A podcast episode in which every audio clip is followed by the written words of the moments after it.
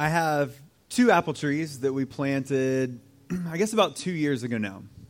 And one of them is a Granny Smith apple tree, the other is a Pink Lady apple tree, which my daughter has named both of them because all of our trees outside, all the things we plant, end up with some sort of name. And so the Granny Smith tree is the prince, and the Pink Lady tree is the princess. Now, cards on the table.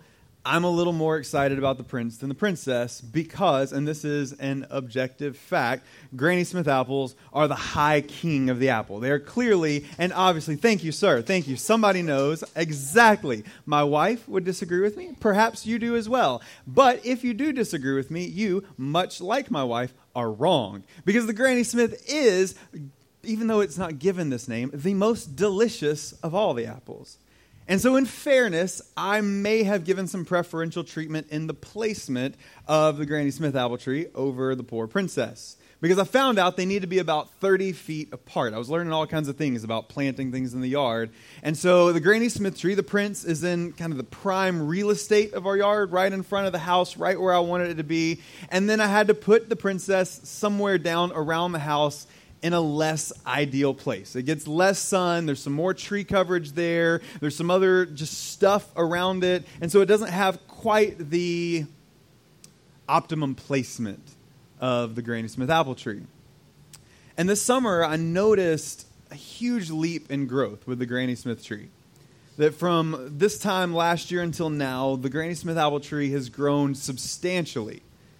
And I thought, man, that's pretty cool. And when I pulled in, I couldn't really see the other tree, so I walked around the house to see how the other tree was doing. And the princess hadn't had quite the same amount of growth. She didn't really grow over the course of the year to the same scale. But I thought, well, maybe it's just a smaller tree. It was a little smaller when we bought it, so maybe it's a little younger. Maybe it just needs a little more time. But a couple weeks ago, I went back out to check on both of the trees. The Granny Smith apple tree looks great. It's full, it's healthy, it's probably going to start bearing some fruit maybe next year. I'm really excited about that because, again, best apple out of all the apples, and I'm going to have them in my yard. And so I walked around the house to check on the other tree, and it didn't look so good. Leaves were starting to die and fall off early, and it just looked kind of unhealthy. And so I'm going to have to do some kind of intervention now. I'm probably going to have to move the tree. I'm going to have to give some extra care and try to revitalize this tree. I'm not sure if I'm even going to be able to. But the reality is, I should have noticed this a few months ago. When I came out and when I recognized that one tree had grown substantially and the other was not growing at the same rate, I should have noticed that something was wrong because growth is a sign of health and vitality. And the same thing is true in the life of a church. Churches should be growing, of course, spiritually. We should be growing in our depth and our knowledge of who God is. We should be growing deeper in our relationships with one another. But we should also be growing with people coming to know Jesus Christ and becoming part of the church body. And so that's where we're going to sit for a few weeks talking about the importance of growth in the life of the church and what that looks like, particularly in our church, here at Redeeming Grace Community Church.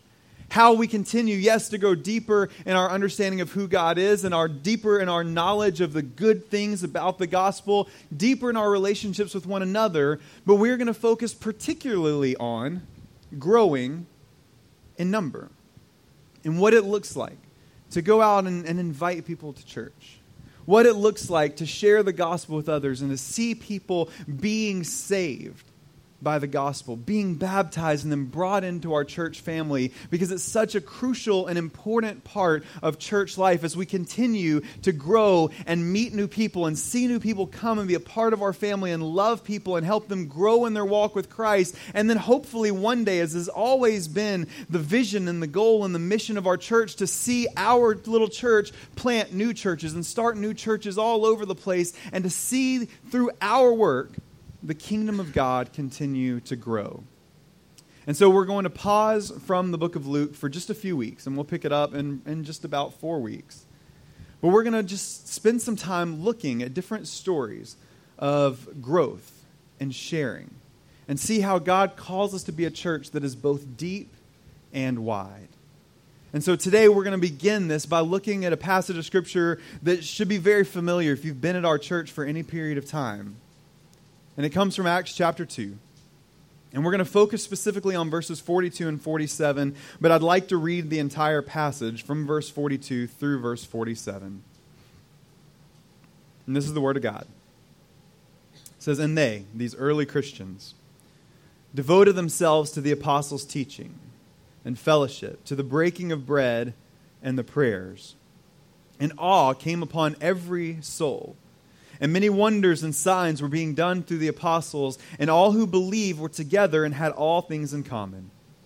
And they were selling their possessions and belongings and distributing the proceeds to all as any had need.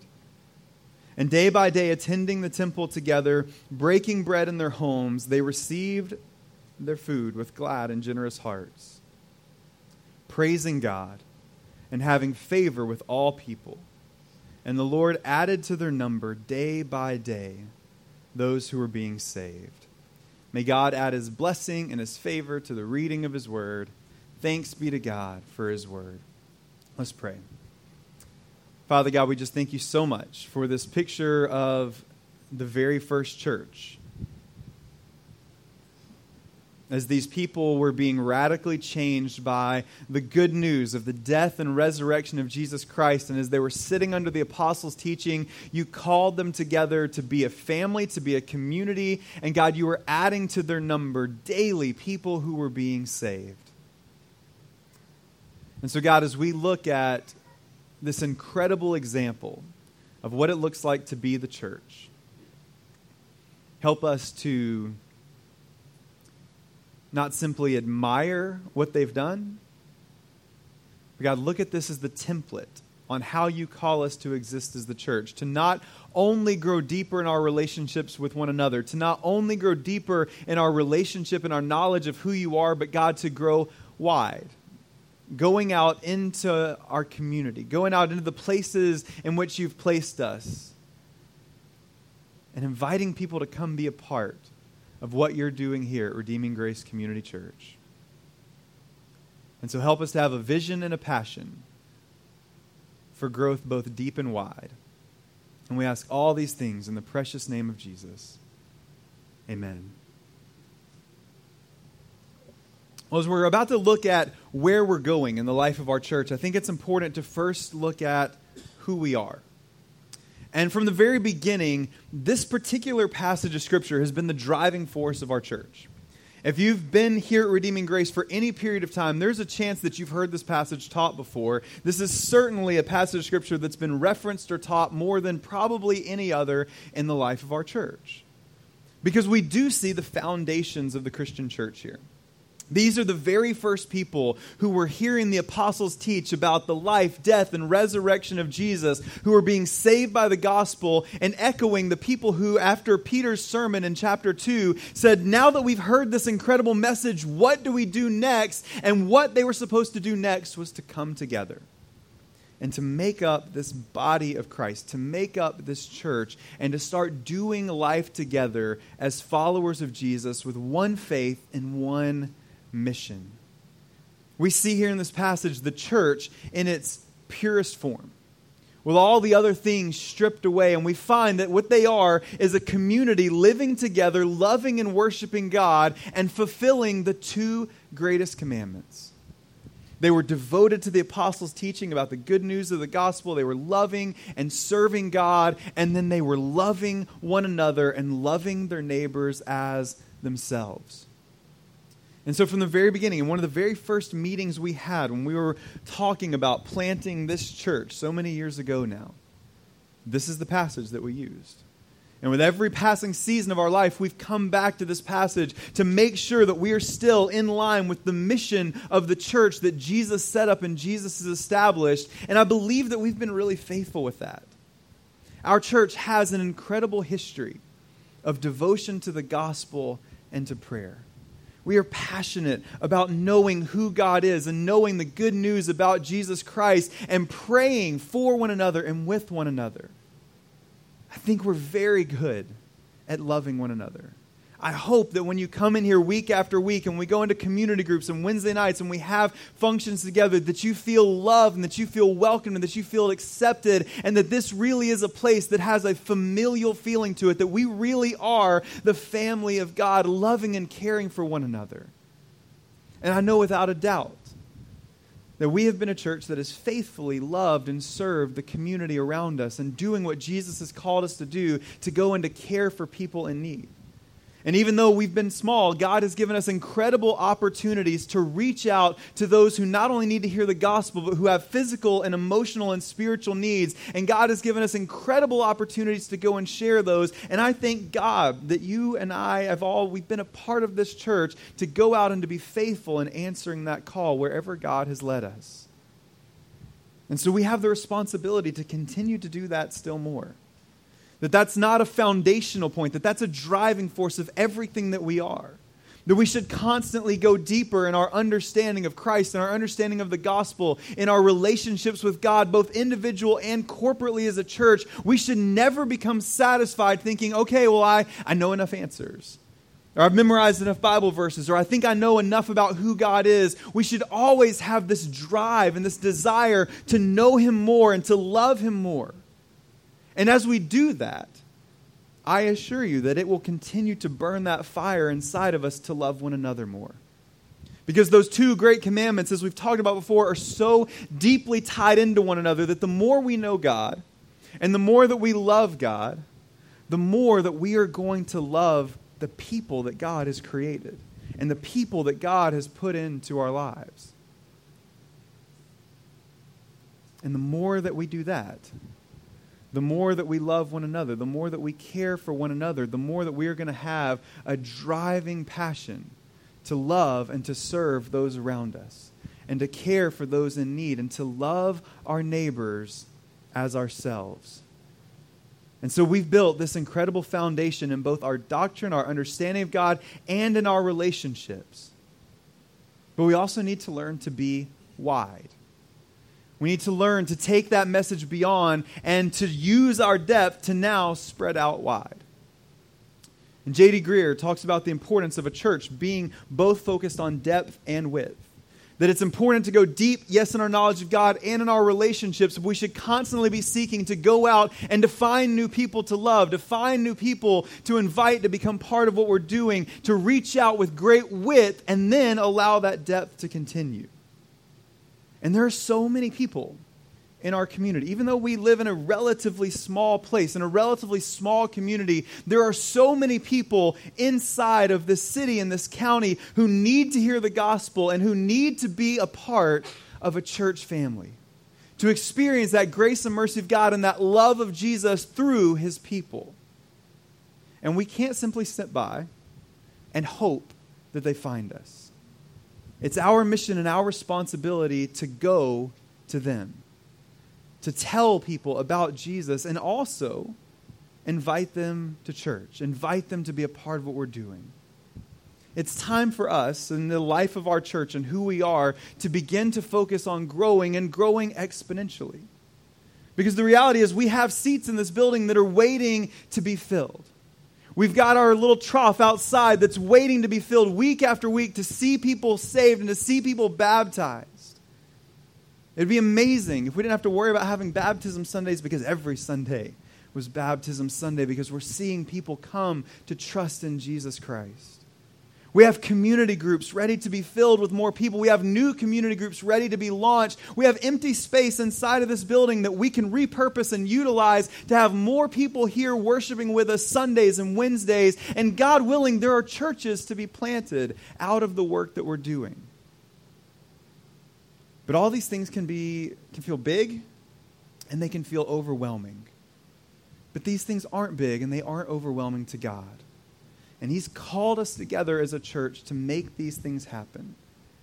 And as we are a healthy church that's deeply seeking after God, it's very important and very vital that we go out and we do what we're called to do by sharing our faith with others and inviting them to come and be a part of what God is doing.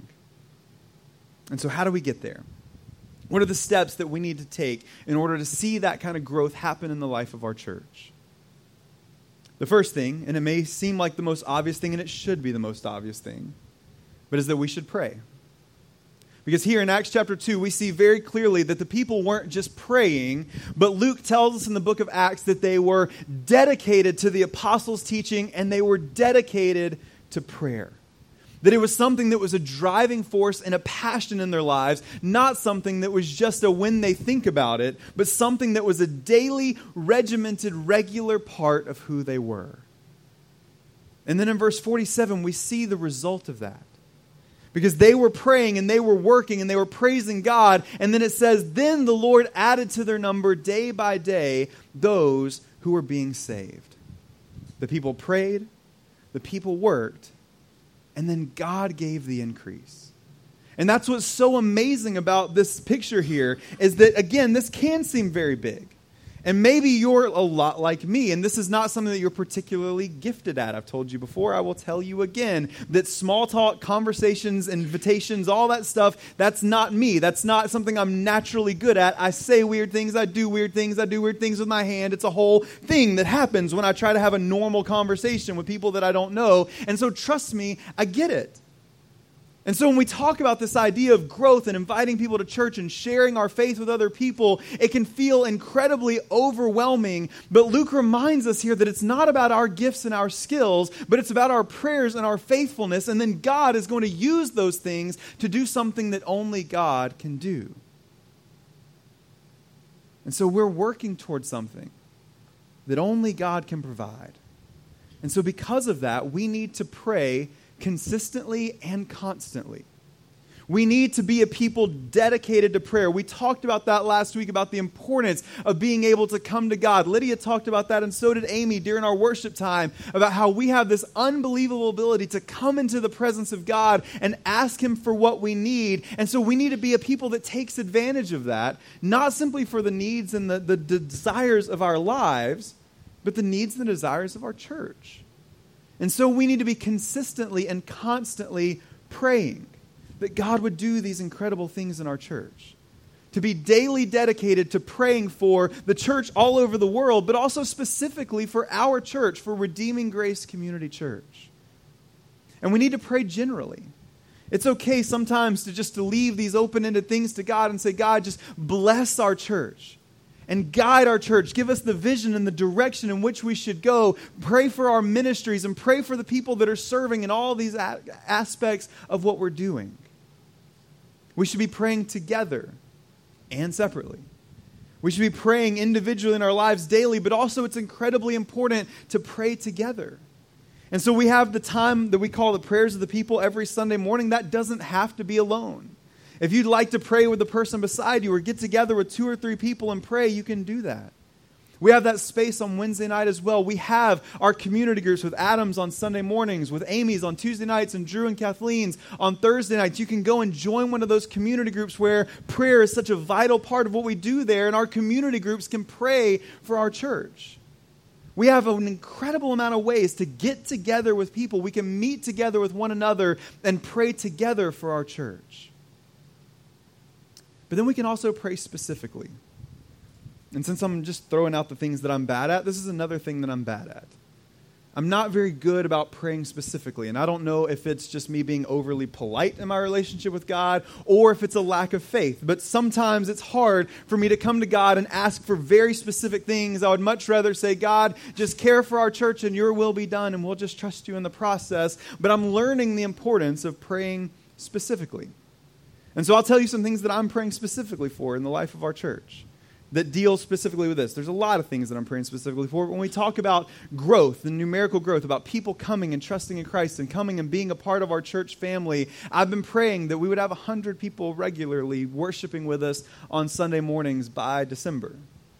That we would get to a point where we're seeing five to 10 new faces every single week of people coming in that have never been here before, that are coming into redeeming grace for the first time ever and that God would work in a way to where we're having multiple baptisms, not every so often, but we're having multiple baptisms every week as we see people saved by the grace and mercy of God, and as we get to see this incredible picture of baptism.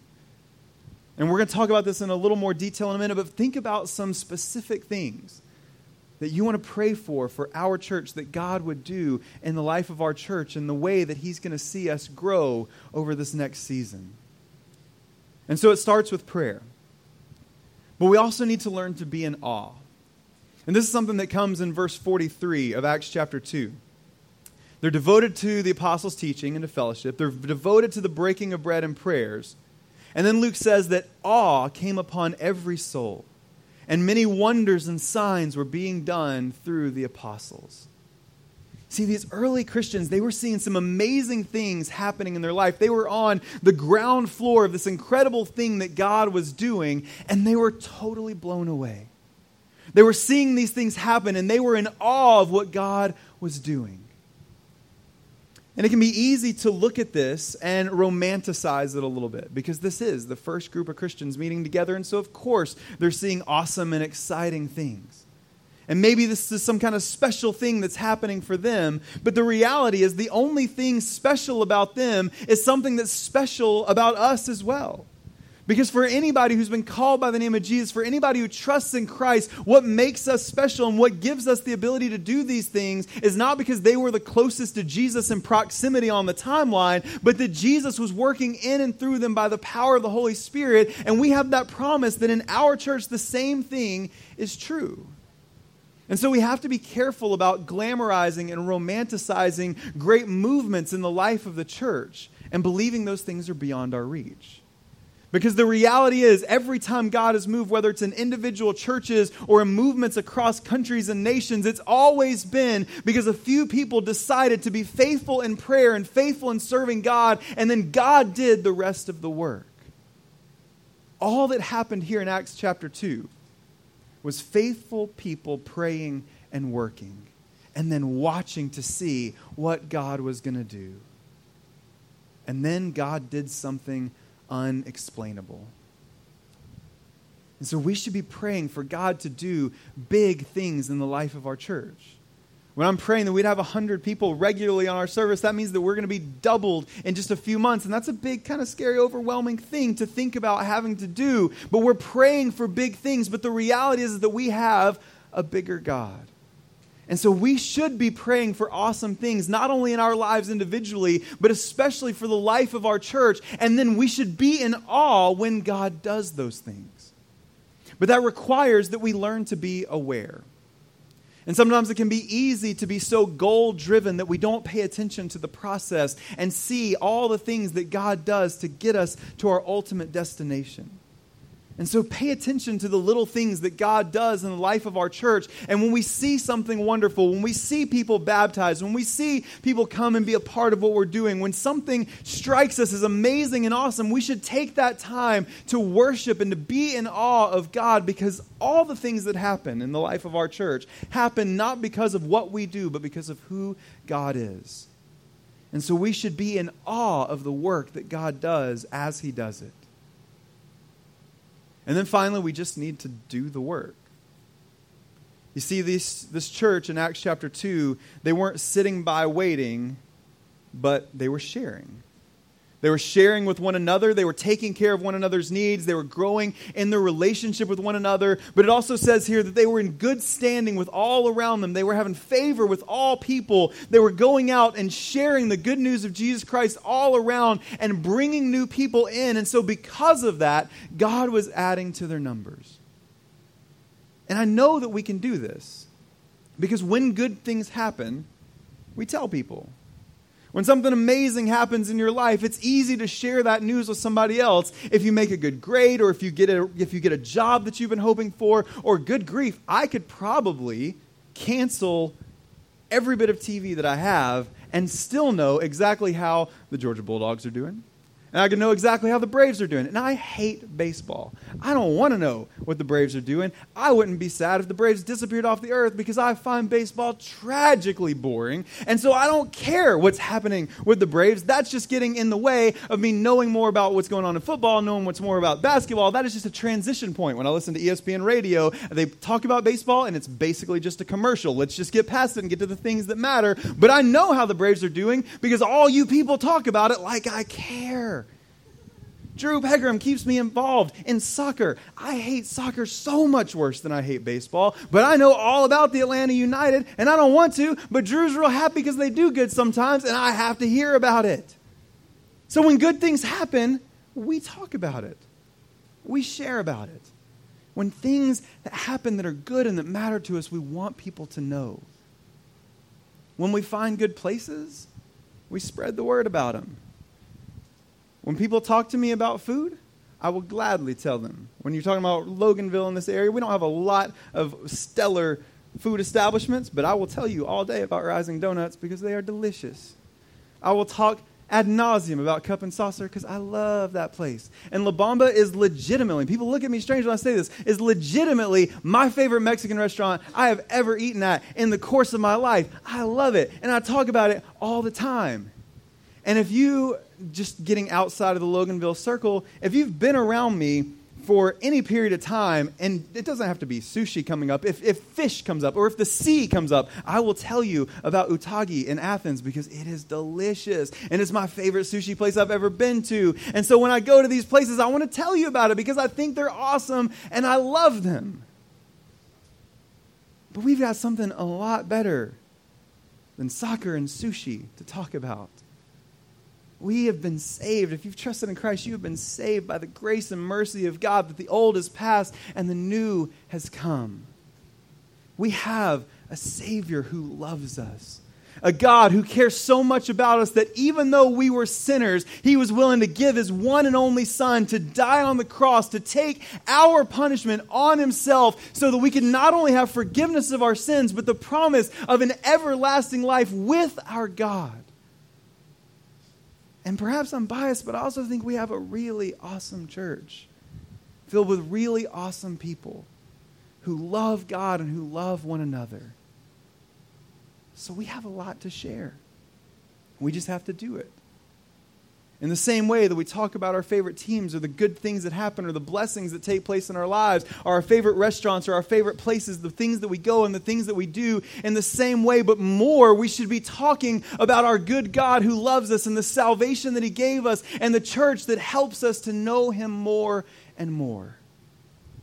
But we've got to go and do it.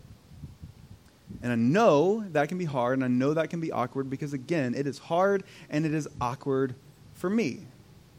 And so we're here to help. And so Adam's going to be handing out some envelopes. And inside these envelopes, we've made a little packet to help this be a little bit easier. Adam, can I steal one of those from you? Thank you. So again, I it just helps me sometimes to be organized, especially when I have to do things that I don't want to do or that I'm not particularly good at. And so maybe you're like me. And so we wanted to give some resources to help us go out and to share our faith and to share our church with people who need the gospel and who need to be here. And so if you look in your envelope, there's three cards. I want to talk about those first. I'm just going to go through this really quickly. I know this isn't super exciting, but I think this is really helpful in what we're going to be doing. One of those cards says 30, 60, 90. And this is something that Amy shared with me that she was a part of in another church that she really loved and really helped her kind of establish some new relationships. And so, as we go through this series, we're going to be talking about sharing our faith and inviting people to church both deep and wide, in the relationships that have great depth and in relationships that are brand new. And so, on this page that says 30, 60, 90, this is about establishing a new relationship. And so this is a, a, system of prayer and action that lasts about three months that helps us go from meeting somebody for the first time to having a deep relationship with that person, and along the way, sharing the gospel with them and inviting them to church. And so I won't read through it. You can read through that on your own. But this is just an, an, incredibly structured way to be intentional about meeting new people because, again, I am comfortable with my people group and the people that are in my life. And so sometimes I can think, why do I need a new friend? I got plenty of friends. Like two, I think, is how many I have, but it's fine. Like, I'm just kidding. You're all my friends. I love you all. But why do I need more? I got this amazing church family and my friends. But the reality is that we should be seeking to have new relationships and reach new depth in those. And so this is just a, a system of prayer and encouragement to help us get to that point in new lives, in the lives of others. There's a card that says deep. And this is an important one here, I think because I want on these cards for all of us, and there's 10 lines there, to write down the names of 10 people in our lives, 10 people that we have ongoing relationships with who need to hear the gospel and who need to be a part of a church family.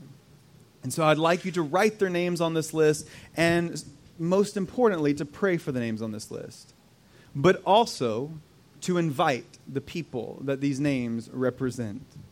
And to be focused, to regularly invite these people to church. And there's a little box on the side. And so when one of your friends or people in your family or coworkers or somebody that's on this list, when they do visit the church, that's one of those things where you can check it off and thank God for what he's done. Look at that as an answered prayer, but continue to pray for that person on this list. And so again, this is this has to be an act of faithfulness. We all have to be participating in this. And so write those names down and be faithful to go out and to invite that person regularly until you see them come to church. And as you do that, pray for them regularly and faithfully. There's another card that says pray.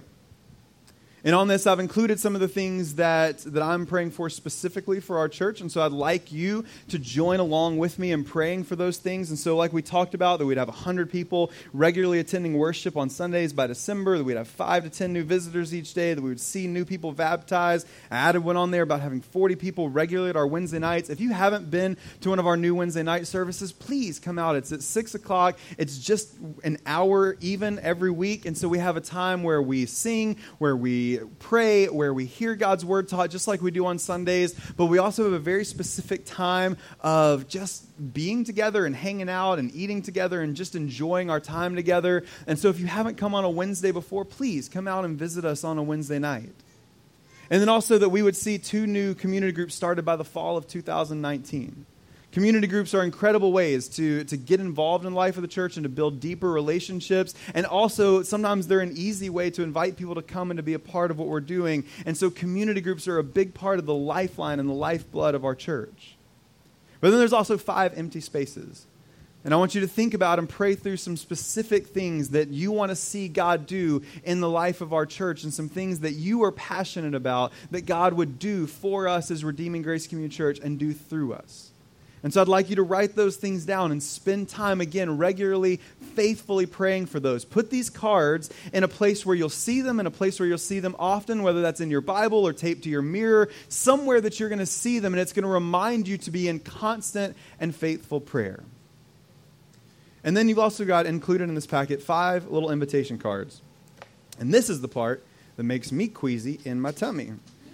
Because as I said, I don't like introductory conversations. I like to keep those things light and easy when I go through a drive through, when I go through and see somebody at a cash register, when I meet somebody for the first time, if I'm sitting by someone while I'm waiting on Josie to do gymnastics. I like to keep it to a simple head nod, right? Or one of these. How you doing? Good. I'll start saying not bad because I sometimes question whether good is gra- grammatically correct, and I can't ever remember if it's acceptable to say good, but I don't want to say well because I don't want people to think I'm pretentious. And so I just say not bad, which kind of seems a little whiny. And so I really can't figure out what to say. This is what happens in my head when I have small talk with people. So you understand now, I'm really bad at this. And so these cards are not for your friends and family, they're not for the people that you know. You can use your mouth for that. That's easy. You can invite your friends and family to church, whether it's through social media, pick up the phone, text somebody, call somebody, meet somebody, invite invite them in person. These are here to help you invite somebody that maybe you don't know. And it might be hard just to strike up a conversation, but you can hand a card and a simple invitation. And so when you go through the line at the grocery store, when you are sitting at a table and you have a waiter or waitress, whenever you meet somebody for the first time, you can keep these in your pocket and then just simply hand them one of these cards and say, hey, I go to Redeeming Grace Community Church in Loganville. I think it's pretty awesome. If you don't have a church home, I'd love for you to visit with me. And just hand them the card and then that can be all. And so we have five of these. There's plenty more. We have so many of these. So if you run out, if you burn through these, don't worry. We have plenty. But I want you to not only be conscious and aware to do this and to take that step of faith, even if it makes you uncomfortable, because again, it makes me uncomfortable too. And if I got to do it, you got to do it with me. And so we're all going to do this together. And maybe we'll all be a little awkward together because we do have a lot of introverted people here, and it's fine. Whatever. We'll get through it. We can start a community group where we just are sad and uncomfortable and, and weird about it, and we can just talk through it, and it'll be fine. We'll all support each other but we're going to do it. And then when you do it, when you hand one of these cards out and when you invite somebody to church, I want you to remember. Maybe you don't remember their name, but if you have it, something to write it down, write down their name, write down a description, write down something about it, or just remember and pray for that person, whether you know them by name or not. Whether you're praying for John or whether you're praying for that person that I ran into at the store the other day that I handed a card and said a weird thing to them. Whatever the case is, pray. that whether it's here or somewhere else, that God would use that first introduction, that God would use that step of faithfulness to bring them into a church home and to bring them into a relationship with Him. And so we're going to continue talking about how we grow both deep and wide, but this is the starting ground for it. We have the commission for it. Jesus in Acts chapter 1 calls us, calls the followers of Christ, calls the church to be his witnesses and to go out and to be fruitful and multiply, to go bring more people into the kingdom of God. And he's given us the vehicle through which we do that in the church. And so maybe it can be hard or a little difficult to sometimes get into long conversations with somebody about faith, but it's easy to invite them to church. And so we have these incredible opportunities to do it, and we have a commandment to do it. And so it's our job to model the work of Acts chapter 2, to model those early Christians, and yes, to continue be devoted to God's word, to be devoted to the gospel, to continue in prayer, to care for one another and love for one another, but also to be faithful in not being satisfied with where we are or who we are, but to seek out other people who need to come and to be a part of what we're doing and to experience the love and mercy of God through the church, through this incredible body that God has called together to do his work and to continue sharing the gospel both outside of this building and inside. And so we're going to be a church who's both deep and wide. But the only way to really do that is if all of us decide that we are going to do the work that we're called to do. It can't just be the role of the staff, it can't just be the role of the elders, it can't just be the role of the community group leaders or certain people in the church. This is something that all of us have to do together. And so let's be devoted to prayer. Let's be ready to stand in awe of what God is going to do over this next season in the life of our church as we work. And then let's go out and do the work of sharing the gospel with those in our lives and of inviting people to come and being part of what God is doing here in our awesome little church that God has called together for a purpose and for a reason. Let's pray.